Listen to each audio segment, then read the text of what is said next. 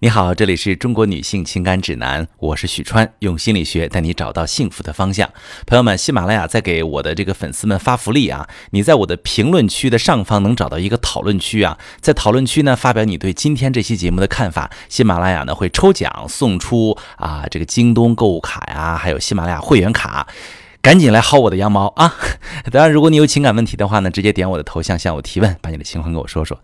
接下来进入今天的内容。我的男人很老实，他是不可能背叛我的。很多女人都认为老实的男人外遇可能性很低，但是现实情况却很残忍。来说一个咨询室里发生的故事：一对夫妻，妻子小米，丈夫小韩。小米告诉我说，当初选择嫁给小韩，就是觉得他老实可靠，外貌上并不出众，没那么多花花肠子，能跟我踏踏实实的过日子。当我知道他有外遇之后，我真的不敢相信。我一直认为，就算全天下的男人都外遇了，他也不会。到底是为什么？其实，当婚姻让男人有缺失感的时候，外遇就成为他们寻找自我的方式。在咨询中，我了解到小米啊是一个单亲家庭长大的女孩，从小就特别独立坚强，事事要强，所以呢，她各方面都很优秀。而她的丈夫小韩是父母一看就特别喜欢的女婿类型，孝顺、懂事又听话。从不让父母操心，一直走在父母为他安排好的道路上。在家里呢，是小米什么事都说了算。刚开始，这小韩还会给一点建议，想要帮家里做点事。但是每次小米都嫌弃，比如他碗没有洗干净啊，地没有拖干净，然后小韩很受挫，慢慢的就什么事儿都不干了。没想到小米又抱怨他什么事都不干，自己特别辛苦。小韩渐渐回家越来越晚。后来为了避免回家，干脆申请出差吧。直到有一天，小米翻到小韩的酒店记录，才惊恐地发现老公早已经变心了。那究竟什么样的男人不会外遇背叛感情呢？第一种，没有外遇的条件。男人外遇也是需要有对象、有机会的。如果夫妻双方的社交圈、朋友、事业、旅行计划等等都不重叠。而男人又会有很多的空闲时间，那这外遇的概率就会很高了，因为他有足够的时间、精力和机会去开展另一段感情。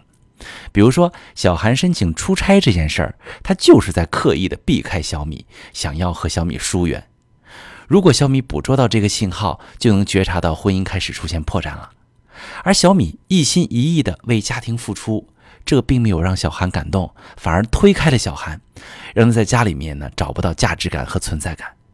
婚姻啊，需要共同承担。聪明的太太们会给男人指派工作，每当男人做了一点小事儿，就会鼓励他，引导他参与到家庭活动中，让他在家庭中投入更多的时间成本，让他没时间也没体力再到外面去花了。因为男人都需要成就感嘛，这种成就感说简单点儿，就是一种被需要的感觉。为家庭的付出，恰恰让男人感受到自己被需要、有价值。男人也就没精力，也就没机会再去外遇了。第二点呢，就是外遇的成本过高，也会让男人不敢背叛感情。做一件事，付出的成本大于收益，一般人都会放弃。男人外遇也是一样啊。如果我们让男人知道他外遇之后的代价是他无法承受的，那么他在这之前也会深思熟虑一下。这就是规则意识。小韩在外遇之前呢，肯定是计算好了出轨的代价。他知道小米重视家庭，离不开他和孩子，所以在权衡利弊之下，为了让自己的快乐，他决定冒险。如果我们想要干预这件事儿，可以先从生活的小事当中去跟他建立规则。比如，丈夫总是私自借钱给哥们儿，数额不小，还长时间收不回欠款。如果你被他好好说话，敷衍你再也不这样，这事就过去了。他了解了你很容易哄好，就可能会一而再再而三地挑战你的底线。